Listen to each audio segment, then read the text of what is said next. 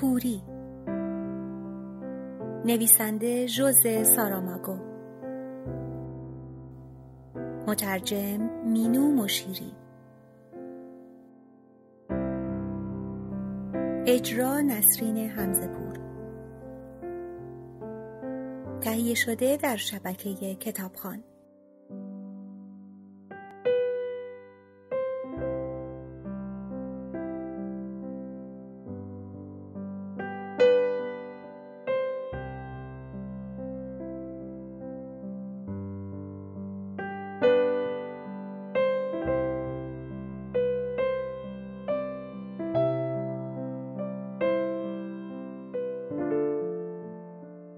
روشنایی روز تمام سرسرای وسیع سوپرمارکت را نورانی کرده بود.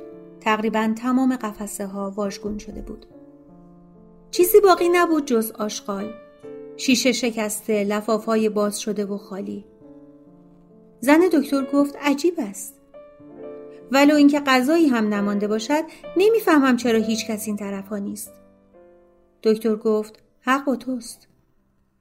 طبیعی به نظر نمی آید. سگ اشکی زوزه آهسته ای کشید. موهایش دوباره سیخ شده بود.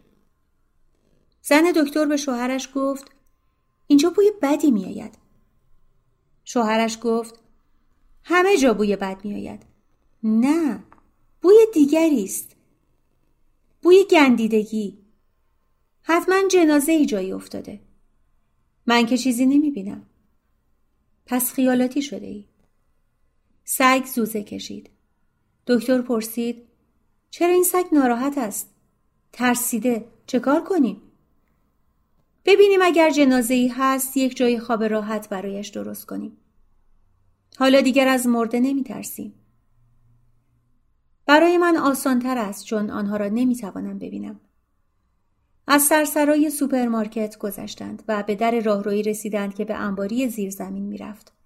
سگ اشکی به دنبالشان بود اما گهگاهی می ایستاد. زوزه می کشید و سپس به حکم وظیفه به راهش ادامه می‌داد.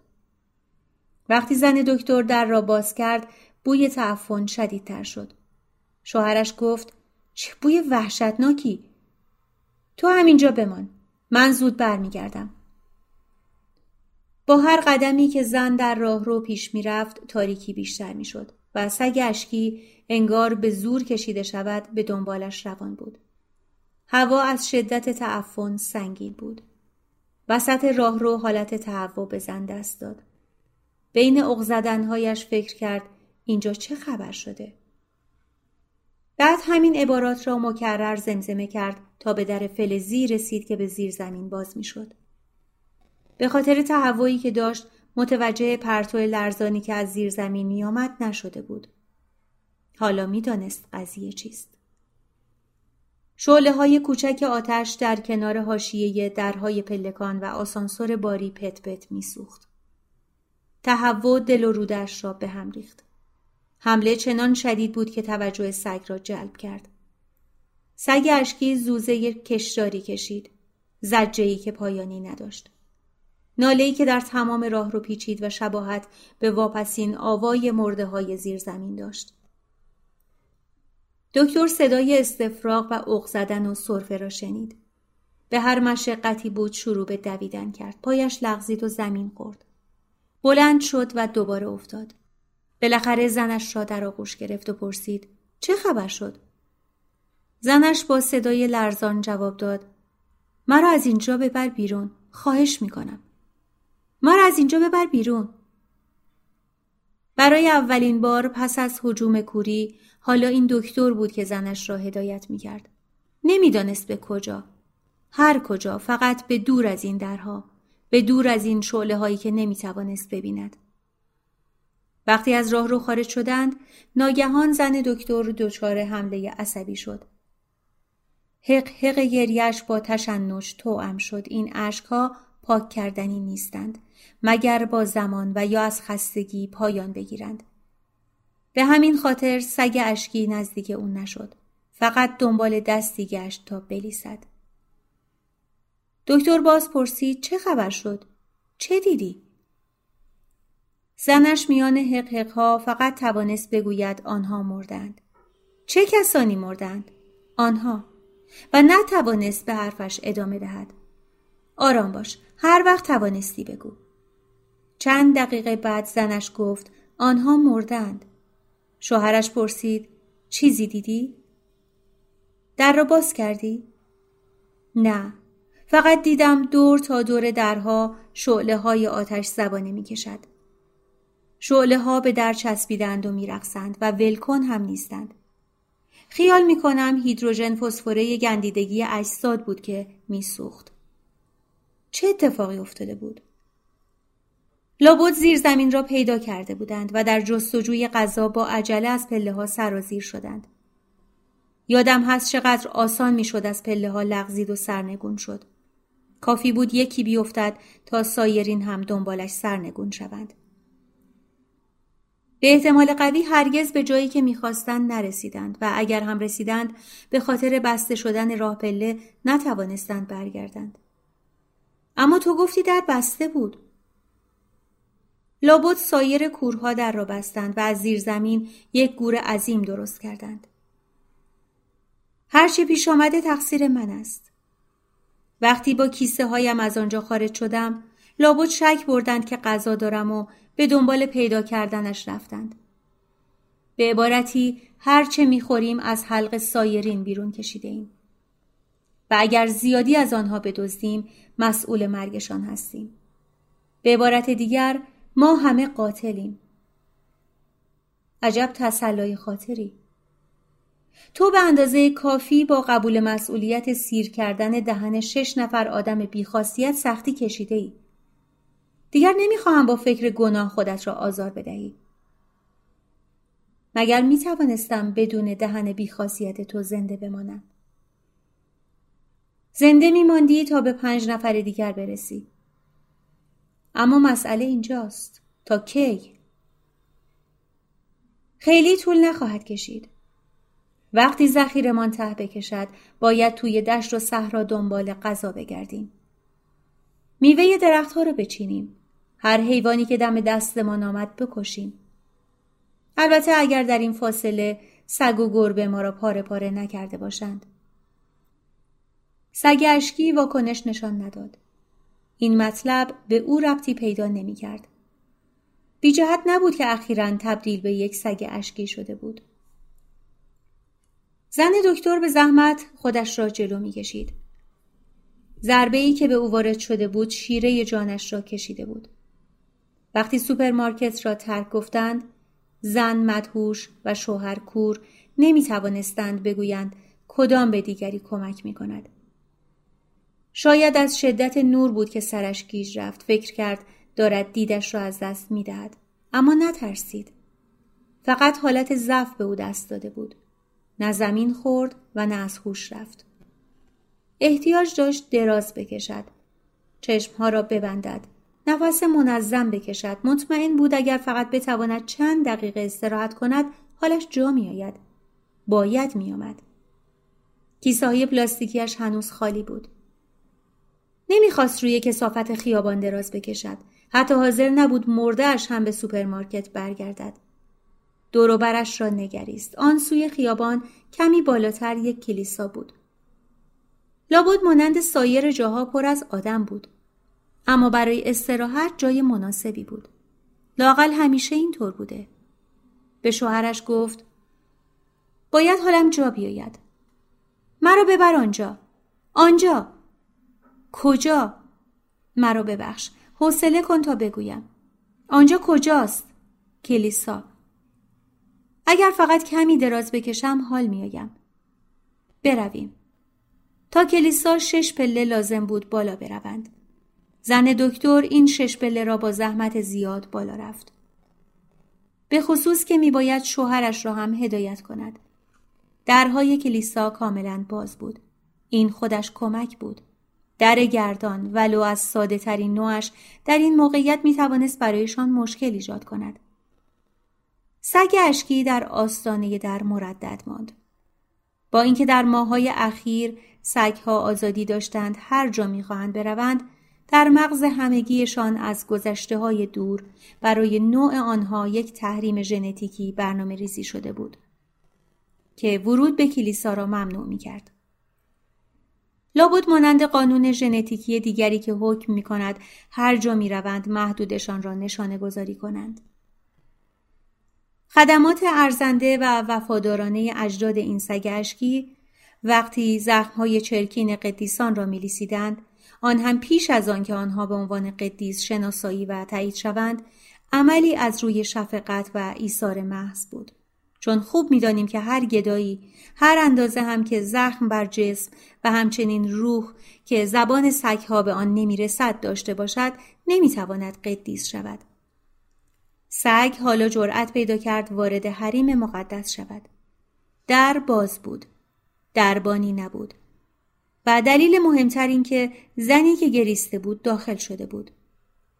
من نمی‌دانم خودش را چگونه می‌کشد. زیر لب فقط دو کلمه به شوهرش زمزمه می کند. مرا بگیر. کلیسا مملو از جمعیت است. حتی یک وجب جای خالی هم پیدا نمی شود. بی اقراق می توان گفت یک سنگ هم نیست که آدم سرش را روی آن بگذارد. بار دیگر سگ اشکی خاصیتش را ثابت کرد.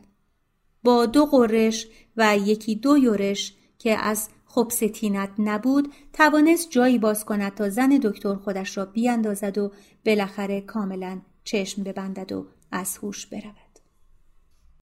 شوهرش نبز او را گرفت. ثابت و منظم و فقط کمی ضعیف بود. بعد سعی کرد او را بلند کند. زنش در حالت مناسبی قرار نداشت. باید به سرعت خون به مغزش برسد. جریان خون در مغز بیشتر شود. بهترین کار این است که او را بنشاند و سرش را میان دو زانویش بگذارد و بعد هم او را به دست طبیعت و قوه جاذبه بسپرد. بالاخره پس از چند بار تلاش ناموفق توانست او را بلند کند و بنشاند. چند دقیقه بعد زن دکتر نفس عمیقی کشید. تکان نامحسوسی خورد و رفته رفته به هوش آمد. شوهرش گفت هنوز نباید از جایت تکان بخوری. سرت را باز هم پایین نگه دار. اما او حالش خوب بود. سرگیجه نداشت.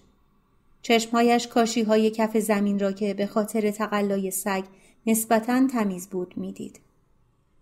سرش را به سوی ستونهای کشیده و تاقهای بلند قوسی گرفت تا از صحت و ثبات گردش خونش اطمینان پیدا کند. بعد گفت حالم خوب است. اما در همان لحظه فکر کرد یا دیوانه شده و یا از پیامد سرگیجش دچار توهمات شده است. آنچه در مقابلش می‌دید نمی‌توانست حقیقت داشته باشد. آن مرد میخگوب شده به صلیب چشم بند سفید داشت و در کنارش زنی بود که قلبش با هفت نیزه سوراخ سوراخ شده بود. چشمهای او نیز با چشم بند سفیدی پوشیده بود. فقط آن مرد و آن زن در آن وضع نبودند. تمام نقاشی های کلیسا چشمهاشان پوشیده بود. مجسمه ها یک پارچه سفید دور سرشان گره خورده بود. رنگ سفید زخیمی با یک حرکت قلمو روی نقاشی ها کشیده شده بود. زنی به دخترش خواندن میآموخت. هر دو با چشمهای پوشیده. و مردی با یک کتاب باز که بچه کوچکی روی آن نشسته بود. هر دو با چشمهای پوشیده. و مرد دیگری با بدنی پوشیده از پیکان با چشمهای پوشیده و زنی با چراغی روشن با چشمهای پوشیده. و مردی که بر دستها و پاها و سینه زخم داشت با چشمهای پوشیده. و مرد دیگری با یک شیر. هر دو با چشمهای پوشیده و مرد دیگری با یک بره هر دو با چشمای پوشیده و مرد دیگری با یک عقاب هر دو با چشمای پوشیده. و مرد دیگری نیزه در دست بالای سر مردی به خاک قلتیده که شاخ و سم دارد. هر دو با چشمهای پوشیده و مردی دیگر ترازو به دست با چشمهای پوشیده. و یک پیرمرد تاس با یک گل سوسن سفید در دست با چشمهای پوشیده. و مرد دیگری که به شمشیری به رهنه تکیه داده با چشمهای پوشیده و زنی با کبوتر هر دو با چشمهای پوشیده و مردی با دو کلاق سیاه هر سه با چشمهای پوشیده. فقط یک زن بود که چشمهایش پوشیده نبود چون چشمهای از حدقه درآوردهاش را در یک سینی نقره به دست داشت. زن دکتر به شوهرش گفت اگر به تو بگویم در مقابلم چه می‌بینم باورت نمی شود. در همه نقاشی های کلیسا چشم ها پوشیده است. چقدر عجیب. علتش را نمی‌دانم. من هم همینطور. شاید کار کسی باشد که وقتی فهمید مثل سایرین کور می شود ایمانش به شدت متزلزل شد یا شاید شاید هم کار کشیش محل باشد شاید فکر کرده اگر کورها نمی توانند تصاویر را ببینند تصاویر هم نباید کورها را ببینند. تصویرها که نمی بینند اشتباه می کنی تصویرها با چشمهای کسانی که آنها را می نگرند می بینند فقط نکته اینجاست که حالا هیچ کس از کوری بی نصیب نمانده. تو که هنوز می بینی من هرچه بیشتر میگذرد کمتر و کمتر می بینم ولو اینکه بیناییم را از دست ندهم بیشتر و بیشتر کور می شوم چون کسی نیست که مرا ببیند. اگر کشیش چشم نقاشی ها را پوشانده باشد اما این فقط حدس من است. تنها فرضیه منطقی همین است. تنها فرضیه است که به درد و رنجمان اعتبار می بخشد. آن مرد را مجسم می کنم که از سرزمین کورها به اینجا می آید. فقط برای این به آن سرزمین برمیگردد که خودش هم کور شود. درهای بسته را مجسم می کنم و کلیسای خالی را. سکوت و مجسمه ها و نقاشی ها را. آن مرد را می بینم که از یک نقاشی سراغ نقاشی دیگری می رود. از محراب ها بالا می رود و نوارها را گره کور می زند تا باز نشوند و نلغزند. روی نقاشی ها دو بار رنگ سفید می‌زند تا شب سفیدی را که در آن غرق هستند سفیدتر کند. این کشیش یقینا بزرگترین بیحرمتی را در تمام تاریخ و در تمام مذاهب مرتکب شده که به اینجا آمده تا عادلانه ترین و انسانی ترین کفر را به زبان بیاورد. خداوند استحقاق دیدن ندارد. زن دکتر مجال پیدا نکرد جواب بدهد. شخصی در کنارش به زبان آمد. این چه طرز حرف زدن است؟ شما کی هستید؟ زن دکتر گفت یک کور مثل شما. اما من به گوشم شنیدم که گفتید می توانید ببینید. این فقط طرز حرف زدن است که مشکل می شود عوضش کرد. چند دفعه باید این را بگویم؟ قضیه نقاشی ها با چشم های پوشیده دیگر چیست؟ حقیقت دارد. پس اگر کورید از کجا می دانید؟ اگر شما هم همون کاری را که من کردم می کردید شما هم می دانستید. بروید با دست لمسشان کنید. دست چشم کورهاست. اصلا چرا چنین کاری کردید؟ چون فکر می کردم برای رسیدن به جایی که رسیدم باید شخص دیگری کور بوده باشد و این قضیه کشیش محل که می‌گویی چشم نقاشی ها را پوشانیده من او را خوب می شناختم. امکان ندارد چنین کاری کرده باشد. هرگز نمی شود رفتار آدم ها را پیش بینی کرد. باید صبر کرد. باید انتظار کشید. زمان است که بر ما حاکم است. زمان است که در آن سر میز با ما قمار می کند و تمام برگ ها را در دست دارد. باید برگ های برنده زندگی را برگ های برنده زندگیمان را حدس بزنیم. صحبت از قمار در کلیسا گناه است. بلند شوید. اگر به حرفهایم شک دارید از دستهایتان استفاده کنید. آیا قسم می‌خورید که چشم همه نقاشی ها پوشیدند؟ دلتان می‌خواهد به چه چیزی قسم بخورم؟ به چشمهایتان قسم بخورید. دو بار قسم می‌خورم. به چشمهای شما و به چشمهای خودم. آیا راست می‌گویید؟ راست می‌گویم این گفت شنود را اشخاصی که در اطرافشان بودند شنیدند و پر واضح است که لزومی به پایان گرفتن مراسم سوگند نبود تا شایع دهان به دهان بپیچد. با زمزمه آغاز شود و به سرعت تغییر لحن دهد. نخست با ناباوری سپس با نگرانی و از نو با ناباوری. جایی تأسف بود که در آن جماعت اشخاصی خرافاتی و با تخیلی قوی حضور داشتند. فکر کوری شمایل های مقدس فکر اینکه چشم های مهربان و دلسوزشان فقط به کوری خودشان خیره مانده است. ناگهان غیر قابل تحمل شد. مثل این بود که با آنها گفته باشند مرده های زنده دورشان را گرفتند. یک جیغ کافی بود یک جیغ دیگر و باز هم یکی دیگر. آنگاه ترس همه را از جا بلند کرد. وحشت همه را به سوی درها راند. آنچه اجتناب ناپذیر بود در آنجا مجددا رخ داد. از آنجایی که سرعت وحشت بیش از پاهایی است که آن را منتقل می کند پاهای فراری در حین فرار میلغزد به ویژه اگر آدم کور باشد زمین می‌خورد وحشت به او می‌گوید بلند شو بدو. الان میکشندد ای کاش می‌توانست بلند شود. اما در این فاصله سایرین هم دویدند و افتادند. باید خیلی خیشتندار باشیم که از دیدن منظره مزهک بدنهای به هم پیچیده ای که دنبال دست میگردند تا آزاد شوند و دنبال پا میگردند تا فرار کنند به خنده نیفتیم. آن شش پله بیرون کلیسا مثل پرتگاه خواهد شد. اما در نهایت سقوط از آن چندان نگران کننده نخواهد بود. عادت به زمین خوردن بدن را قرص و محکم می کند. رسیدن به زمین به خودی خود تسکین بخش است. اولین فکری که به مغز می رسد این است که همین جایی که هستم میمانم و گاهی در موقعیت های وخیم این آخرین فکر است. آنچه در هیچ موقعیتی تغییر نمی کند این است که هستند ادهی که از بدبختی سایرین سوء استفاده می کنند. همانطور که همه می دانند از اول دنیا از نواده ها و نواده های نواده ها همینطور بوده.